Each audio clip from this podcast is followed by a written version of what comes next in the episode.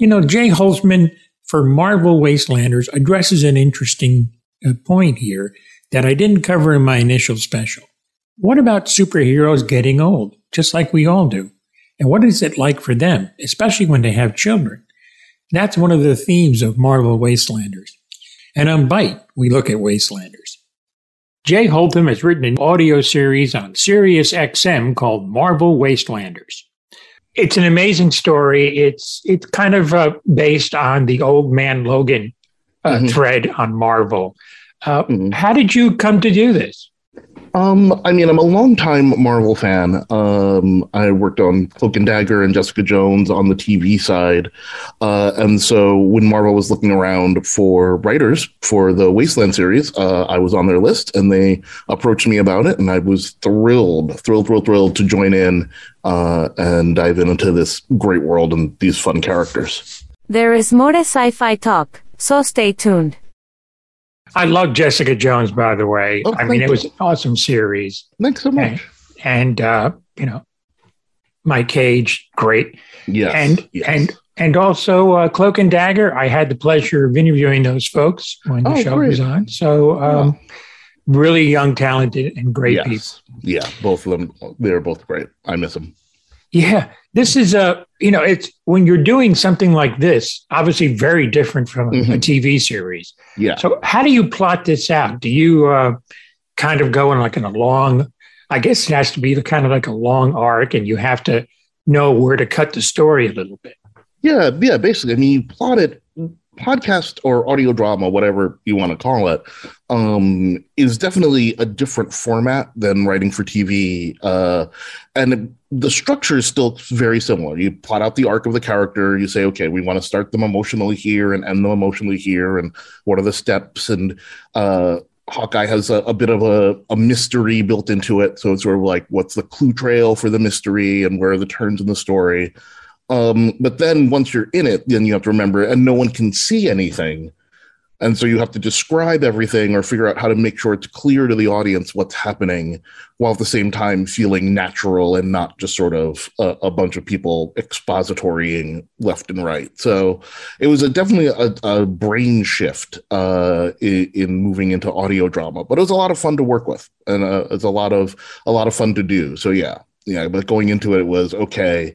Here's this character. Here's this world. What's the journey? Do I want him to go on? And knowing I had ten episodes, like how do I get him there in ten episodes? Yeah, was it fun to incorporate all these literally legendary Marvel heroes and in some cases villains too. It was so much fun. It was so great. I mean, one of the great things about working in the old man universe is it's kind of a, an open playground. You can kind of do whatever you want. So I got to do a lot of uh, a lot of Easter eggs and a lot of sort of like subtle hints, and then right for yeah, some of the characters I've been reading for for years, um, and even getting to sort of work characters that I always wanted to write it for into it. Um, we we diverged from the comic book Old Man Hawkeye quite a bit, uh, and that allowed to add add characters like the Brotherhood of Evil Mutants get to show up, uh, and I get to write for them, and that's that was so much fun because I'm an old X Man person, so getting to write for Blob and Mystique and Destiny and Pyro,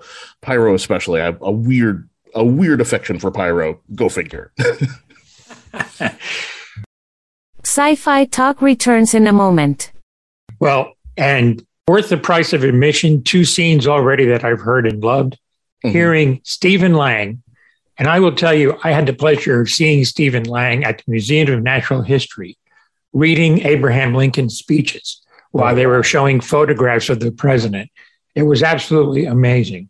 Yeah. And then working with another actor I admire who's done the DC side and now on the Marvel side, the great Joe Morton. I mean, yeah. I mean, amazing. And on the female side, Star Trek's Michelle Hurd. Yep. I mean, she is awesome. And then, uh, you know, from Loki, uh, we have Sasha Lane. I mean, mm-hmm. it's great, great voice cast. It's a dream, dream voice cast. I mean, Stephen Lang uh, is just like a god to me in so many yeah. ways like uh, especially you know avatar and and so many other great movies but also like as you uh, as we were talking about before uh, we started recording. I'm from New York. I used to do theater, and Steven is a Oh, yeah. like legendary stage actor. Uh, so getting to work with him, and yeah, same with Joe Morton. I've wanted to write for Joe for for a billion years, uh, and getting to hear him say my words is an unbelievable thrill. And it's just, it honestly is just like bangers all the way down. Like Rico Islesworth, Islesworth, who I remember watching on 24, you know, back in the early 2000s, uh, and Michelle Hurd and Sasha, and they all just really brought it. Like I was, they all really like just gave everything to the roles and gave everything to the characters uh, and elevated everything we did. It was it was a really exciting uh, recording process. I also had the pleasure of seeing Hadestown in New York. Mhm. And what a coup getting Rachel Chavkin to direct this. I Yes. mean, she's very super talented. She is super super talented and super smart, and was just great because she's also not a comic book person. So Right. getting that outside perspective, like she really helped us shape the story and the character arcs and make sure that they would be clear to someone who hadn't read 40 years of comic books to understand what the dynamics were and like the points that needed to be clarified. Uh, especially when you know there's a, a certainly an aspect of it, like I said, with the old man world, where I got to remix some things uh, and take characters uh, in sort of different ways. You know, using the taskmasters as kind of marshals, you know, U.S. marshals, uh, was something that was really enjoyable. But she was always like, "But wait, who's taskmaster? How does this mean anything?" I was like, "Okay, let me let's let's go back and explain, and then also make sure that that's clear that it's not the actual taskmaster and all of that." So that was it was great having her, just just great. And really, I, I mean, I, I deal with audio all the time and I, Mhm. I have to mix things. And the production values on this is first rate. I mean, the music, the sound effects. You know, I, I always like to say if you're going to listen to something like this, turn off all the lights, Mhm. no distractions, and just dive right into this world.